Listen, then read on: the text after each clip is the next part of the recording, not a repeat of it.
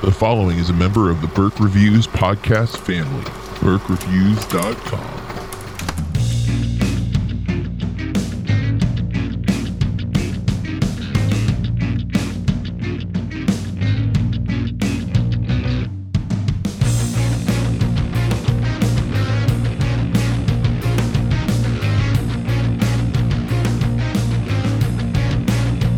Hey everybody, welcome to Burke Reviews Movie Club.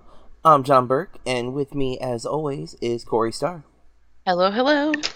And we are doing something a little different this week. Um, we went to record the other night. Uh, we're recording early, anyways, but we had a miscommunication, and Corey had watched the wrong movie. It was pretty much just my error, everyone. There's a spreadsheet and everything. Yeah, and literally we talked about what movie we were watching next on the last episode, but nonetheless, um, there was confusion, and because of that, though, it worked out for both of our schedules. We're just going to record two episodes today. Um, so we're not going to do our usual dive into our, you know, what we've been watching like we usually do, where we get into every single thing we've been watching. Partly because the next episode you're going to hear will be immediately recorded after this episode, so we won't have watched anything different if we do it that way. Instead, we're going to talk about one movie that we both happened to watch um, this week and then we're going to go into our review of Fast Times at Ridgemont High. Um, if you've never listened to the show before, do know we go into a spoiler-free review first. Uh, we do give a big spoiler warning before we jump into spoilers about Fast Times at Ridgemont High, um, and so you'll have plenty of time to stop if you haven't seen the movie for some reason. If you're like myself, who had not seen it, um, I didn't realize it was a 1982 film until I started watching it. I was like, oh, it came out the year I was born. No wonder I never bothered to to catch up with it, but. Um, we finally did, or I finally did. Corey's seen it once before, right? Yeah, and it was like 17 years ago. Ah, wow. Okay, so yeah, you were young, uh, young then. We won't say how young. Thank young. you. I appreciate that. Um, and actually, we're recording this the day after my birthday, and I do want to give. Um, I, I was born on August seventh, nineteen eighty-two, as I mentioned the year already. But um, I, I'm a teacher, as I've talked about on our podcast before. I teach film and journalism, um, and I've never worked as a teacher on my birthday because usually school starts a week or two later than my birthday, sometimes even longer, depending on what year we're talking about. Um, but we're slowly moving the school year up so that it ends in uh, it ends by the end of May, and so this is the first year I've been at work on my birthday in a long time because I've been teaching now for uh, well consist uh, c- I'm sorry um, since 2010 uh, officially in a row, but I started teaching technically in 2006, but I took a year off um, from 2009 to 2010. So I've been you know teaching now for eight years in a row, and it's the first time I've I've worked on my birthday um, since I worked at Fye Dang. which is I'm not complaining. I'm not one of those people. I never scheduled my day off on my birthday. I, I'm not, I don't Oh, do no. that. But it's been just you know a coincidence, and so um, I want to give a really special shout out. I think to a, a coworker who also listens to the podcast on occasion. Um, I don't know if she'll hear this one, but uh, my coworker Lauren, uh, she is our culinary teacher at the school, um, and we've worked together now for several years. I I'm pretty sure six, but I could be wrong. Um, not so great with start times and of things, but uh, we're sitting in our meeting on Tuesday morning because the kids aren't back yet, but we are. And she walks in holding a pan full of um, homemade cinnamon rolls, Yes. which are awful for me, but oh so delicious. And um, I mean, they had a maple glaze with pecans, like they were amazing. Um, and it was it wasn't just that they were delicious, but I had no, I definitely wasn't expecting anything like that. And I want to I've told her thank you multiple times, but I I feel like um you know, I I tend to be a little on the selfish side. I get a little distracted with all of my own interests that I I I kind of become oblivious to a lot of things. So um for someone to think about me like that, you know, it it made my day. Um I'm friends with both. I actually work with her husband Craig too, and I want to give him credit because uh they both contributed in some some capacity, but they were both good friends, and I was very very grateful. Made my birthday yesterday for sure because I started my day off like that. Basically, like that was literally I don't know eight thirty in the morning or something, and there here's this big pan of cinnamon rolls. I'm just like, oh my goodness, happy birthday to and it, it had happy birthday candles on it like though it literally spelled out happy birthday in candles um like the the letter candles i don't want to think like she didn't line up a bunch of candles to spell out but like so went went all out um, is what I'm saying, and I I'm very very grateful. Um, and everyone who wished me happy birthday, I'm also grateful. Don't don't get me wrong. I don't mean to to imply lesser, but it, um, and my wife did make me dinner and brought a cake. So my wife, I love you. Thank you so much, Kathy, for all of that as well. But to be fair, kind of expect my wife to do that as I will do for her on her birthday because you know 14 years together we tend to celebrate each other's birthdays but uh, friends to go the extra mile was a, a, very pleasant surprise i'm rambling i apologize but um, i did want to give that that shout out so how is uh how's your week been corey it's been fine i'm trying mm. to remember well i just went to the cat film fest Yes. You First went to a annual... cat film festival. It was a short. Oh, today's film, right? International Cat Cat Day, I think. So. Oh. Happy International Cat Day, people! I love cats. Um, and you know, I want to take a moment to tell you that I might die on Friday. Oh, um, I don't like that at all. So, um, you know, I hate the bicycle bar. Do you know about the bicycle bar? I, I do not. It oh, sounds weird. It is weird. So it's this like it looks kind of like a trolley, but it has like seats all okay. around this table in the middle. And you have to bicycle, you have to pedal for it to move. And it's downtown, and I always want to run over the people that are on them. It annoys me because they're going like five miles an hour, and I have places to go. Get out of my way. Yeah. and the people are annoying on them. So it's going to be 107 on Friday. Oh, wow. 107 degrees. And unlike Florida, where like the hottest part of the day is like noon, one, here, I'm so far north, the hottest part of the day is like five, six, seven. Wow. It's hot as hell until the sun goes down at 10. So, right after work, we're going on the bicycle bar for my friend's birthday. So, someone might murder me because I'm annoying, or I might die of heat stroke. Wow, that is that's a lot. Um, yeah. Okay, so hopefully not. Good thing we're recording two of these in a row. Yes. Uh, just in so case. you can get a replacement. You have a week um, and a half. And just uh, listeners, we've we've done this a couple of times. Corey and I have been busy, uh, busier than usual, so we're not recording on Fridays like we normally do. Uh, we are recording on August eighth, which is eight eight, which is appropriate because tonight, while we're recording this, in fact, across the country, they are showing the movie Eighth Grade, uh, directed by Bo, Bur- uh, Bo Burnham, um, starring Elsie Fisher, uh, for free at select theaters. And uh, obviously, if, don't worry because it's already passed if you're just hearing this. But um, also unrated so that anybody can go because the movie is rated R, which I've seen three times. And I feel like the R rating is a little harsh. Harsh. Um, I'm pretty sure it is simply because they depict a uh, dildo that is clearly structured to look like an actual penis, and that is what bumped it up to an R rating. I'm fairly confident with that because the film Tusk, um, I think it was Tusk, it might have been Yoga Hosers, uh, originally was given the rating of R because of a, a picture of Johnny Depp's character in the movie had testicles drawn on his chin. Testicles drawn on a picture originally gave the movie an R. It was it was Yoga Hosers because Kevin fought for it to be PG thirteen because it was geared towards teenagers. Um, but that was that was enough to bump it up to an R. And this movie, the sexual references that lead to the image of the dildo, I am sure is what the uh, MPA gave it as a R rating, and I think that's a little harsh. Um, there's one F word, which is usually warranted in a PG thirteen film, and there is one S word, I believe, um, total. So not a whole lot of cursing. There is some sexual innuendo and references. Nothing um, graphic except for that picture of the dildo. So I'm guessing that's what bumped it up to an R. But Bo wants eighth graders to be able to see the movie, so they showed it without the rating tonight for free across the country. I think every single state had at least one theater participating. Um, my favorite theater was screening it. I saw that was actually in Boise. Ours was at my favorite theater in Winter Park. It's a Regal Cinema uh, uh, the film festival uses here um, Hat was showing it tonight, and I was like, oh, that would have been cool because I love that theater and it's recliner seats at that theater. But damn. Um, and uh, but Corey and I both watched this movie this week. Mine third time seeing it on my birthday. Actually, I went last night, and Corey also went on my birthday, but in Idaho. Happy birthday! Thank you. Um, but and I went with uh, editor of BurkeReviews.com, David. Um, went. Uh, he had not seen the film yet. He messaged me, and I was like, "Yeah, yeah, let's go." Um, that's a cool way to celebrate my birthday because I, I like bringing people to movies that they may not otherwise have gone to.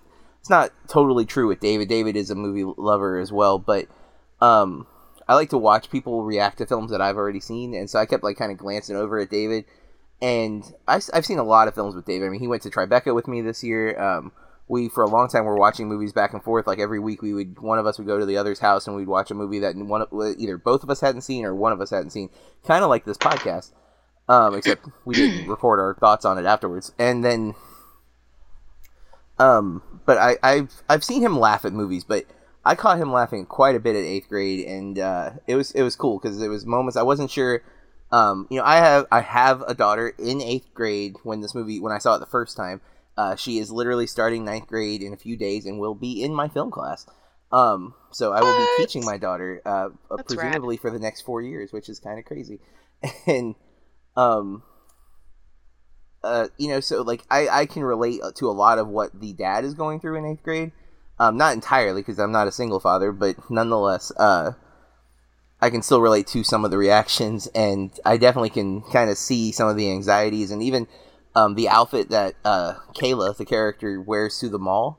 Um, she's wearing jeans, has a flannel tied around her waist, wearing a choker and a t-shirt, um, very much resembling my daughter's choice of attire almost everywhere she goes. So um, there's there's a lot in the film that I saw my own kind of like reflections or mirror images of my my life, and then also I was a 13 year old in eighth grade. Now I was not a girl, but I was awkward and, and introverted and totally could relate to a lot of the anxieties the character features. So it was cool uh, watching David, who is not a father, but is does work with young kids and whatnot, and he really enjoyed the movie too. Um, I think I might have already even talked about eighth grade because this is again my third time seeing it. Um, highly, highly recommend if it's playing somewhere near you, and it looks like it is. It's playing in a lot of markets. Again, my local theater has it. We don't get a lot of indie films at our theater, um, but I want to hear your thoughts, Corey. What did you think of eighth grade? I loved it, and I think that Kayla is a hero. Mm-hmm. She, I think that she thinks that she doesn't do the things that she talks about on her podcast, but she totally or her, her videos. Sorry, on her YouTube videos, she does do them. She just like goes for it, and I'm just like, I wish even at my age that I had half the guts that you do, because you're just you know you yeah. are trying to be confident. You are. And I do remember eighth grade was like the most awkward time for me. And I love that she really looked like an eighth grader. And I mean, you teach at high school, and all yeah. these girls have like unlimited access to makeup tutorials. And I feel like some of them never go through an awkward phase. They just go from, you know, being a kid to being a, you know, beautiful. Like they just bypass that whole thing. And I just really appreciated about that that about her. Um, and I laughed so much, and I was the loudest laugher in the theater. That was a little embarrassing, but well, that's awesome. Um, and our theater was full, and I don't understand why they had it in one oh. of the smallest screening rooms because mm-hmm. we have 22 theaters, 21 regular screens, and then IMAX. And the bigger the number, the smaller your room is. So we were in 17 and I was just really kind of surprised they stuck us back there, but everyone seemed to have a good time. Well, it, it, it is super indie. Um, it's getting a little more publicity than I think it expected to. One of my favorite things I've seen, I follow both Bo and Elsie on uh, Instagram and uh, Twitter, but um, Bo posted a picture of a local Regal theater that he was at, and uh, they had the posters. Like it was a picture of the posters on the wall on the outside, and Mission Impossible, um, what looked like a big empty spot and then um, I think Ant Man and the Wasp was next to the empty spot poster. You know, like where there should have been a poster. And then there was another picture zoomed in on the uh, empty spot, and it wasn't an empty spot, but it was like somebody printed out on regular paper the eighth grade poster because yes. it wasn't expected to get that big of a release. So they didn't have a poster for it, so they just have like a piece of paper with the poster on it taped to the poster setting in black and white, mind you. It's not even in color. Um, and I, it looked real. So as and as far as I know, but um, it was also it's telling because it's that good that it's getting put next to Mission Impossible and Ant Man and the Wasp, but unexpectedly. Um, and I I we I have heard a few people who don't love it. Um, I I literally love this movie. Um, I got lucky when I saw this at South by Southwest. Uh, Bo and Elsie were there to do a Q and A at my screening, um, and they were amazing uh, live. But one of my favorite things that um, Bo made Elsie kind of tell us was she had auditioned for her school play, and she didn't get it. Uh, she didn't get a part. And, and if you see this movie, you will understand why that's so funny because she is tremendous. Um, this is her first film. You would not think that she literally carries this movie. This movie is on Kayla's shoulders, and Elsie does a tremendous job and shows that she's got what it takes. And there's been a flux of these child actors that are just outstanding in the last couple of years. I mean, you know, you have Brooklyn Prince from Florida Project last year, and uh, Elsie this year, and obviously you have the whole cast of Stranger Things, um, who have just done amazing things, and then you have the cast of It, which has Wolf Finhard from Stranger Things in it as well. Like we've just had this crazy surge of child actors being amazing in movies. So, um, hopefully they will not follow in some of the Disney stars' footsteps and ruin their lives after the word afterwards. But uh, we're getting some really amazing work right now, and I hope that it continues and they all make good choices um, in their life. And I will say too, it is a little weird following like Elsie Fisher on social media since she's a kid. Uh, but she posts some funny stuff and apparently does do a podcast. Corey, you mentioned podcast. She does a Dungeons and Dragons podcast uh, that she posted on um, Instagram. So clearly, she needs to be friends with Stranger Things cast. I mean, they don't really play Dungeons and Dragons. They might in real life. so They funny. they play. Uh, I think licensing wise, I don't know if they use the words Dungeons. Oh and Dragons, yeah, but they definitely play a Dungeons and Dragons inspired role playing game on the show in season one. Um, I think they do say Dungeons and Dragons. Actually, that's I think part of the nostalgia factor for a lot of people. But well, Corey and I both uh, saw Eighth Grade, and we both recommend it. Um, if you get a chance to see it, uh, please do. And if, um, in fact, if you were, were one of the people who went on the free night, I'd love to hear your story. Was it packed? Um, did a lot of kids show up? Um, were you a kid that happens to also listen to our podcast? I'd love to hear any of that, and you can uh, reach out to us on social media. Uh, we'll do this again at the end of the podcast, but um, I'm at Burke Reviews, and Corey is at Corey R Star, two R's on the end. And of course, you can always email us contact at burkereviews.com. And with that, Corey, let's get into Fast Times at Ridgemont High. Our stats. It's from 1982, as I mentioned earlier. It's directed by Amy Heckerling. Interestingly enough, I don't know if you saw this or not, Corey, but it's written by Cameron Crowe. Um, and we get some major stars in this movie. Sean Penn, uh, which plays the most iconic character from this film, Jeff Spicoli, who I went into this film thinking was going to be a major character, and he's really not. He's a super minor character. He has some major moments, but um, this is definitely an ensemble film. It features a few main characters. We have brother and sister Stacy Hamilton and Brad Hamilton. Stacy's played by Jennifer Jason Leigh, uh, a very young, I think, twenty-year-old Jennifer Jason Leigh in real life, but I think she's playing like a sixteen-year-old or something in the movie. She was 15. Fifteen in the movie. Wow. Okay. Uh, She was 20? in real life, yeah. Yeah, she's 58, I think. No, Holy 56. heck. Yeah, because she's 30. She's 20 years older than me. She was born in 62. Um, and then uh, Judge Reinhold plays her brother Brad. Um, and we get some other characters that aren't as famous, but uh, I do have to mention her her friend Linda, played by uh, Phoebe Cates. Um, we got Robert Romanus playing Mike, and Brian Backer playing Mark or Rat Ratner, who has some major moments in the film. Um, and then a couple of teachers that are worthy of note. Oh, oh, oh, I can't leave off Forest Whitaker, although his role is fairly small. Um, he does get some pretty funny moments, though.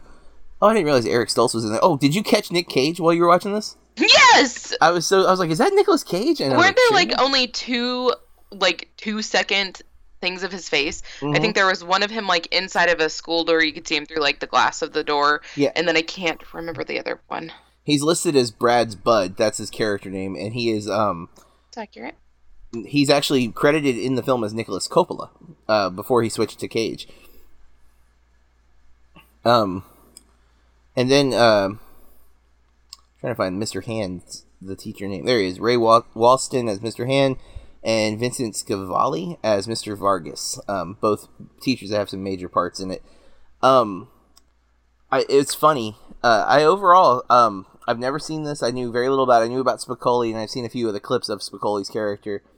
Um, and I've seen a lot of Amy Heckerling's other films. Uh, uh, we talked about Clueless on our last episode of Top Five Movies, and um, we talked about Look Who's Talking uh, one and two in our John Travolta episode of Top Five Movies. So we've talked about both of her or uh, three of her earlier films, or I'm sorry, technically her later films from this one. Um, and then her last film she directed. It's been a while. Um, she's done a lot of TV. She did uh, Rake one episode, one episode of Suburgatory, one three episodes of Carrie Diary, two episodes of Gossip Girl, Vamps. Um, oh, one episode of The Office, and then ah, she did Loser was her last. Uh, well, I guess her last feature film was I Could Never Be Your Woman, but the last one I know of is Loser, which you and I are both fans of.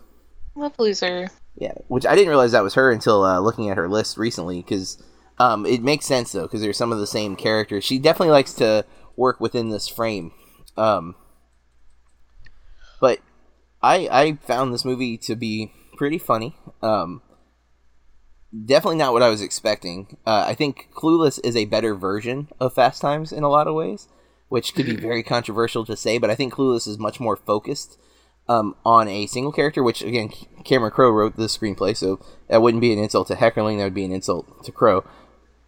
But I think Clueless is much more focused. We get a, uh, a true lead character, and we see that character arc. Um, I would, I think you could argue that Stacy or Brad are the main characters in this film, but I don't think either does a whole lot. Um, things happen around them, and, and they do a couple of things, but you know, I don't know. I don't feel like it's like a a major story movie. It's just a it's a funny movie. There's a lot of funny stuff that happens. There's some iconic moments. It's got that kind of 80s raunchy like high school movie because there's a lot of there's not a lot of nudity, but there's there's a lot of sex jokes and nudity and things like that. There were lots of boobs. Well, yeah, uh, I was. It's. I guess it's not really a spoiler, but when Jennifer Jason Leigh's character first starts, one, I didn't recognize her. I didn't either. She was such a baby. I, that's why I can't even Yeah. believe that she was 20. I mean, we know that she has to be at least 18, but she with so many we have so many adults who play teenagers or young teenagers and we don't buy it. We know that they're older. Yeah, but she know, looks. Yeah, she, looks. looks like a baby. Which, when this movie started, I when I first realized it was her, I was like, "Oh my god, that's Jennifer Jason Leigh." Uh, to Kathy, watch this with me. In fact, Kathy's watching like basically all of the movies we're watching this month, except for Election was like the only one she was not interested in. Um, but all the older ones we're watching this month, she was like super stoked about. And so uh, she watched this with me, and I'm like, "That's Jennifer Jason Leigh," and it uh, she's not as into knowing actors by name like that, so I had to like list a bunch of stuff that she's seen with her in it. But I'm like, wow, she's playing like an innocent little girl here. That's so weird because she usually the movies that I'm most Crazy. from, yeah. Immediately, like I say it, and then like the next scene is her in the dugout, and I'm like, oh, oh, all right. I guess she's not innocent. And then that was when I realized she had to be at least 18 because there she is naked. Um, and I'm like, okay, well, maybe she wasn't ever really an innocent actress. Uh, you know, because she's, I mean, like Margot at the wedding, she plays kind of a, a slutty esque female character, and then uh, Hateful Eight, I wouldn't say she's playing a slutty character, but she's definitely playing like crazy. crazy psychopathic character. Uh, Good Time from last year with Robert Pattinson. She's playing kind of a skanky character. Like she gets typecast a bit. Uh, I'm not saying she is a skank at all, or that she's is slutty or whatever, but that she gets kind of pushed into those roles more often than I've seen um, her in a less role. Except even she's in a, a Netflix original series called Atypical. She plays the mother in that show, which I really really like that show a lot. But even some of the things she chooses to do in that show while she's initially portrayed as like a normal mom, um, some of her choices I think could fall into that other category that I was just discussing. So, Fair enough. But I um I enjoyed this movie, and uh, what were your thoughts? Um, I mean, I don't know. I don't. I don't know. It was pretty funny. I did like Spicoli. Is that his name? Yes, Um, Sean and I liked character. Miss. I liked Mr. Hand. yeah, I, I- I, like their dynamic um quite a bit. Why do we keep choosing movies that make me uncomfortable and just overall make me happy that I'm not a parent? Here's a shout out to all the parents though, because you guys are the real VIPs. Um, especially after watching eighth grade last night. Oh my god, you guys. Um, yeah, I mean, I was. It was funny. Um, I guess I can see why this would like ruffle a lot of feathers in '82. For sure. Um, I although, mean, we're kind of desensitized at this I point. mean, in the '90s, we have American Pie that is very similar um, in a lot of ways. Like you get a lot of the same types of jokes.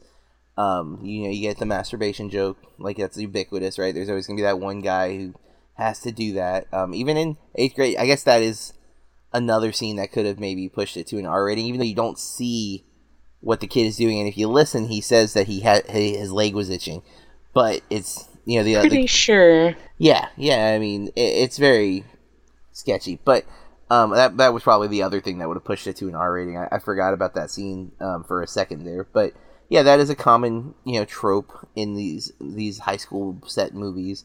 Um, you get a lot of uh, drug use, or at least implied drug use, and you get drinking. Um, you get some funny scenes. Uh, Judge Reinhold is probably the toughest part of this movie for me. Um, Really, he is the only part that I remembered. Oh, really? I mean, Yeah. Is that a good thing or a bad thing? Well, it was like all of his jobs, like oh yeah, yeah, because he has to wear like when he goes to work at whatever Captain Hook. yeah. The the was- Long John Silver's knockoff. Yes. um, I that was probably my most memorable part, but yeah, I mean it's fine.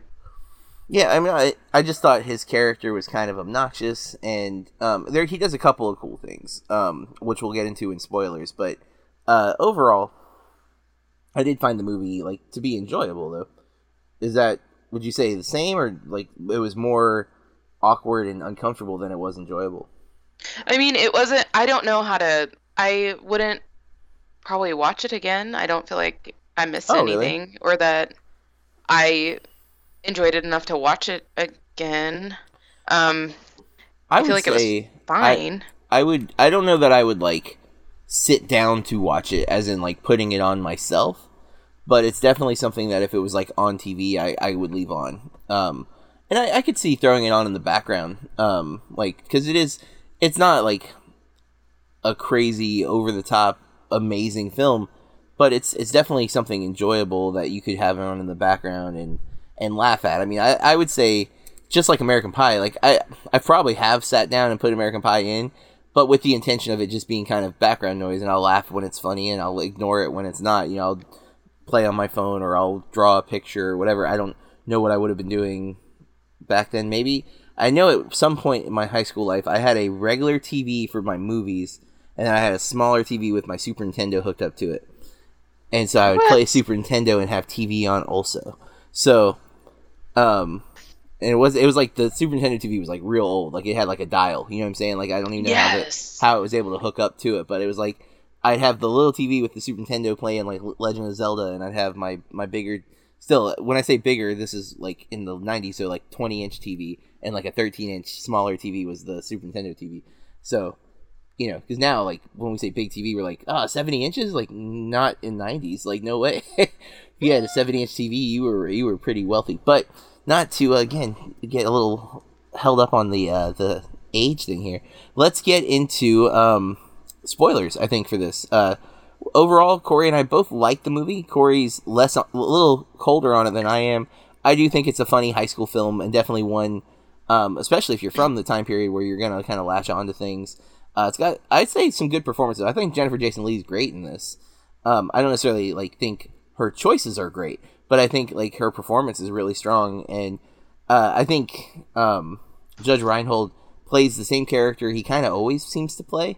Um, A little bit whiny. a little whiny, a little obnoxious, uh, always hamming it up a little bit too much. I think. I think he's going a little too big for the silly humor, but he does get a couple of good moments. And then Sean Penn, if you've seen other Sean Penn movies, he's definitely a performance in this movie because he is not like this in anything else I've seen of his. Um, you know, this kind of surfer dude, stoner guy. Uh, not a role I've seen him play outside of this, and I haven't seen all of Penn's movies, but I've seen I've seen quite a few.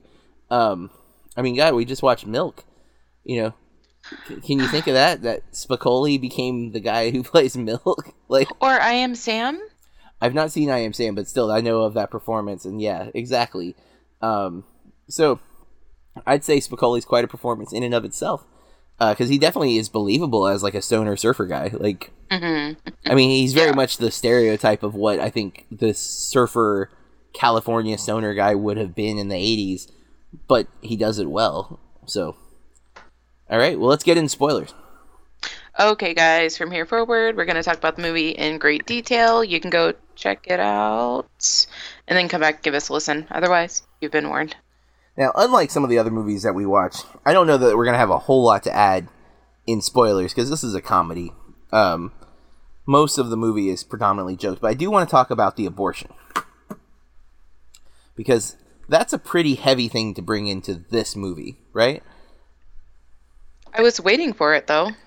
Well, yes, yeah. I, I mean, it's definitely there, but it's not handled particularly dramatically, right? Like she doesn't even cry. Like there's never a scene of her like regretting it or uh, the remorse of it, and even well, because I think that that's not how this type of movie would handle it. They just Agreed. did it and they move on. But I think there's a debate that could be had. Is like if you're going to make this such a comedy, do you deal with such a serious topic of abortion because you are going to gloss over it because this isn't an after school special this isn't a drama this is a comedy so it's it's a it's a bold choice to have a character get an abortion. Like cuz like okay look at Juno right? Juno is a comedy with a high school girl getting pregnant. But her choice to not get the abortion is what sets up the rest of the film allowing it to be a comedy. If Juno walked into that abortion clinic at the beginning of the movie and has the abortion, you're having a very different film, I believe, based on what I've seen Diablo Cody do, especially. Like, look at Tully or Young Adult. That film would be very different if Juno had got the abortion. Here, she gets the abortion. And it then pretty much just continues as a comedy. I mean, you get a few moments of, like, that's Judge Reinhold, my favorite part, is him seeing her run across the street and then waiting for her to come out of the clinic and being a good big brother. Yes. I thought that I was a cool appreciated moment. Appreciated that. Yeah. And I mean it's done again, it's pretty subtle. She's she's okay. No there's no no drama, nothing goes wrong with the abortion. She went to a real clinic. She didn't go to like some back alley. It's not dirty dancing, you know. We're not getting the uh the $200 abortion from some guy with a coat hanger. Um. But I, it, I I do think that scene is is pretty crazy, right? Like comparative, like to the rest of the movie, like there's a little bit of drama because you get like because um, Mike knocks her up to use the terms I think the phrasing that they would use, and then he he is acts like he's going to be honorable, says he'll pay for half, and he we see a scene of him trying to get the money, and then he fails to get the money, so he just doesn't show up and he doesn't pay for half. Um, and then he gets called out by rats about it. And that's you know there's a little that's like the most aftermath of the abortion. There's not a whole lot of talk.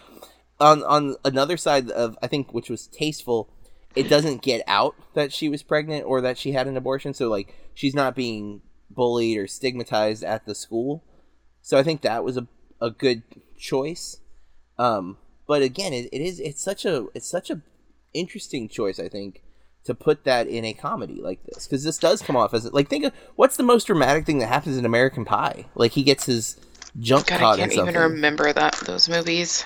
That's enough. There's like really the most dramatic things are people having like arguments, getting upset at each other. Like there's no real like weight to anything that happens in the first American Pie. It is a straight comedy. Um, oh, I guess the girl getting deported because she was naked on the webcam. That's like Well, here we are and it's 2018. Sorry. I had to. Mm-hmm, mm-hmm. Um so I was a little mad. Uh I mean A that she was trying to make him be responsible for it because we're pretty sure this is the second time she's had unprotected sex. Mm. And I was like, how do you know it's his? Well, the time in this movie is very hard to keep track of, but there is a big gap between her first time and him. Is there? Because yeah. it's it, it, no it, the year. There's very brief references to time passing. I'm pretty sure it was two or three months between the dugout and that guy. Um, I cannot, I will not swear to it, but the whole school year goes by in the movie, and we just see chunks of it as it happens. There's no rhyme or reason to how time moves in this film. Well, women sometimes are four and five months along before they start showing. But True, but I don't think she ever was showing either, though. Like, you know. oh I mean? no, but I mean maybe she didn't know right away. Oh, it's I definitely don't, possible. I don't know. I felt like she was trying to make him be responsible, and I'm not entirely sure that it was him. Well, that's not really whatever here, but um, he tried to get the money and stuff, and I mean, I think that maybe that comes down to pride. It still wasn't right for him to not at least give her a ride there. Agreed. Um, you still should, if you tell someone you're gonna do something, do all you can and keep your word. Um, I really like the relationship with Mr. Hand and Jeff, though. Jeff is Spicoli, right? Yes. Okay. Yeah. Like they don't take any crap from each other. While I don't think it's right that Spicoli doesn't respect his teacher, I also I don't know. I don't feel like he's being like outright disrespectful all the time. Like he was late to class one time and then No, I don't know. In fact, I think you could argue the other way. I think Mr. Hand is very rude, and if Mr. Hand that first scene when we meet Spicoli and Hand together, Mr. Hand would be fired if he did that today, um, without any hesitation. I was like, I was like, oh my goodness, this teacher. he just ripped up his paper and made him leave. Like I I mean, aren't Well- people late to your class the first day? People are late, uh, unfortunately, even after the the first time. day. But you, you know, there's tactful ways to handle it, and some of the things he says, and but at the same time, I feel like throughout the course of the film, that relationship changes, and the end when he goes love- to Spicoli's room, uh, cracked me up. Um, that yeah. you owe me the eight hours. I was like, man, I wish I had that kind of like one drive because I would have to go to a lot of students' houses and be like, this is for every minute you've wasted of my time this year. You're gonna give me back right now before you can go to the prom, basically. Although it's not prom, it's their graduation dance, but it is. I, it feels like the equivalent of prom. Um, Yeah. which I don't know if that was ever like an actual thing, like graduation dance, or if that was just some weird contrived movie plot. Like, oh yeah, they'll have a graduation dance, but um, Well, then they didn't have to pay for expensive clothing for them to wear because you noticed that they were all like, I think he walked in in shorts and like a button Yeah. up Hawaiian shirt or something. I don't really know though, but I did like that dynamic. Uh, and I did. He like walks in all disgusted because he has all these naked women on his walls. he and does like way too many naked women on the walls. Um, where's your mother? like I would imagine showing this movie on regular TV's got to be a challenge because of things like that. Like you can Mhm. cut the sex scenes out, but when like you'll have to cut out whole scenes in that setting because Just a big blue sc- a green it- screen or something. just blurred, like it's just blurred yeah, walls. just nothing. They're in Um, another dimension. But uh, I you know I'm not a big fan of '80s music. I think I, I don't know if I've ever said that on the podcast, but you know that. Uh, we know, we know. I'm kidding. Um, but I And really I- like the soundtrack in this movie. like, I was like, oh, these are really good songs on this soundtrack. So, I don't know if I was just feeling nostalgic or what, but I was really, uh, I really enjoyed a lot of the songs in this Did it- movie. Kind of make you sad though, like the opening where it's at the Ridgemont Mall and it's like this huge multi-level, Oh, like bustling, you know, thriving thing. as a mall rat, yeah, it made me very, very I'll sad. just shop Well, even oh my god, how about the mall in eighth grade? It's like three Yeah. stories. I'm like, what Yeah. mall is this? Where is this? This is the Mall of America. Well, it, well, Mallrats is actually set. It's not set in the Mall of America. It's supposed to be in New Jersey, but they filmed in the Mall of America. Um, and so that mall in Mallrats is not in New Jersey. It's but it's this awesome mall, Mall of America, which I guess is still awesome. I don't know. I have not. I've not ever got to go there. Um, but I I grew up as a mall rat. I love going to the mall. I still I still like going to the mall, but so many of the malls near me don't have any stores that I want to go to, and um that that stinks because that was always where I went to because I don't we live in Florida. It's hot and there's mosquitoes. I don't like to be outside. I'd rather be inside and the mall was a place where I could go and walk around and browse at stuff and sometimes buy things but nor- normally not. I'd loiter. I won't lie. You know, but I'd go to a movie and some if I had money I'd buy some stuff. Didn't always have money. But yeah, I, I agree that opening at the mall, uh, the food court there, and then like, them working at the different restaurants. It's I think there's a lot to enjoy in this movie, but definitely I don't think it's like a masterpiece or anything that has to be a must see. Um, I I uh, I think there's some really funny moments. Um, I don't want to spend too much more time on this because I do we do have to record another episode. But um, I do want to hop in yeah, the parts where uh, oh, what's her name? Phoebe Cates, and I like Phoebe Cates. Um, she's in Gremlins in- one and two. and Drop Dead Fred. Yes. Oh man, love Drop Dead Fred. Um, but her character goes over to their house to swim, and then the guys are there too. hmm And uh, he's in the bathroom Yeah. watching her, and she walks in on him. Yes. So Which- funny. that kind of upset me. Not not that she walked in on her, but it, they never developed that. Like he's clearly got a crush on her, and it never gets brought up again. Like he never pursues it and gets shot down. Um, she doesn't Which, like end up with him or anything. yeah, she he would he could have you know. It could have gone somewhere because her older boyfriend didn't come Dumps to her her. graduation, and I thought that that was I thought she was lying. Oh, I thought it was all a lie. it could have been because we never see him. Yeah, and it could have been. Maybe she's a good lie crier. Um, I like. I want to talk about the hospital field trip. Um, oh yeah. might be one of the fakest field trips in any movie ever because it's like they just take a, a high school class like to a, a hospital and they're just like allowed to manipulate a corpse and it's one of the fakest looking corpses ever I thought that that was pretty. That was pretty high quality. Really uh, well totally believable. okay there's the It sarcasm. looked like they melted. It looked like they melted a human size like uh, army man, and then just painted him. You know. yeah like and we'll just Hold remove this rib cage Yeah. they sawed off earlier i'm like yes that's what that looks like that's exactly uh, what was the line the teacher said? He's like from le- from the beginning of life to death, or something. I thought he said when they were walking in. Yeah, something like that. And um, at the uh, at some point in the movie, they talked about him being really weird and like, like there's references to him like keeping stuff from the corpses. Like it's there's some creepy necrophilia type stuff implied about that teacher. So uh, some maybe some a- jokes that would be worth reading into. I don't know. Then he has a babe for a wife. So which she leaves him. I believe is one of the things we get at the end too. Um, and then I guess we should talk about the ending. Uh, Reinhold's working at a convenience store. Guy comes in to rob him. Spicoli distracts the guy on accident. Um, you know, walking out of the bathroom. There's no towels, dude. And uh, Judge Reinhold throws hot coffee in his face. He becomes a police officer, and then we get uh, 48 hours. Right? Is that the one he's in, or is he in Beverly Hills Cop? Whichever one he's in. Um, Oh.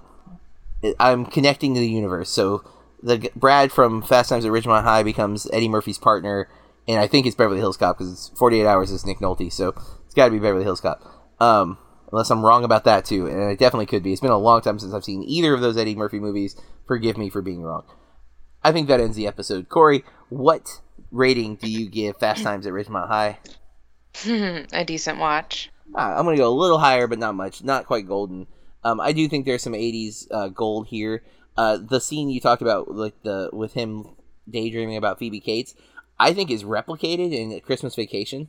Um, not to the same level, but Chevy Chase looking, imagining having the pool in the backyard, and there's a girl in a red bikini who turns to him, and she starts to take her top off, and it's implied that he's getting aroused, but he's interrupted quicker than uh, than Brad was interrupted. So I don't know. It could be a coincidence. Maybe there's a lot of you know red bikinis at a pool uh, in '80s movies, or maybe National Lampoon's Christmas Vacation borrowed a scene from Fast Times at Ridgemont High. I don't know. Um, that's what we have for our rating. Uh, we'll be back next week to talk about election, um, which I need to pull up the stats for that real quick. Uh, Election's a film I have seen twice, um, at least. I know for sure twice. Um, and we'll be watching for my third time for the next episode. And Corey had never seen before, and it is by um, a director that I have apparently um, ups and downs with. It's directed by Alexander Payne, um, who I've liked some of his films and disliked others severely. Uh, stars um, Matthew Broderick, Reese Witherspoon, Chris Klein, Jessica Campbell, um, Mark Harelik, and pretty much everyone else's minor characters. I do want to give, um, if I can find her on here. Really, she doesn't even have a credit. That's weird. I don't see his wife in the credits. Oh, there she is. Holly, uh, Molly Hagan. Sorry, I, I flipped the H and the M for some reason. um, and Delaney Driscoll. I think both have some major parts that deserve to be referenced. Um, the rest, however, are very, very minor in comparison. Uh, although you might see some familiar faces. Um, it is based on a novel by Tom Perrotta, and is the screenplay is adapted by Alexander Payne himself. So that'll be our next episode. Um, if you have any comments on either of the films, Election or Fast Times at Ridgemont High or Eighth Grade, you can hit us up. I'm at con. Sorry, email us at contact at burkereviews.com. That's just contact at burkereviews.com. And follow me on social media at burkereviews and Corey. At Corey R. Star, two R's on the end. And until next time, folks, keep watching movies. This has been a Burke Reviews podcast. BurkeReviews.com.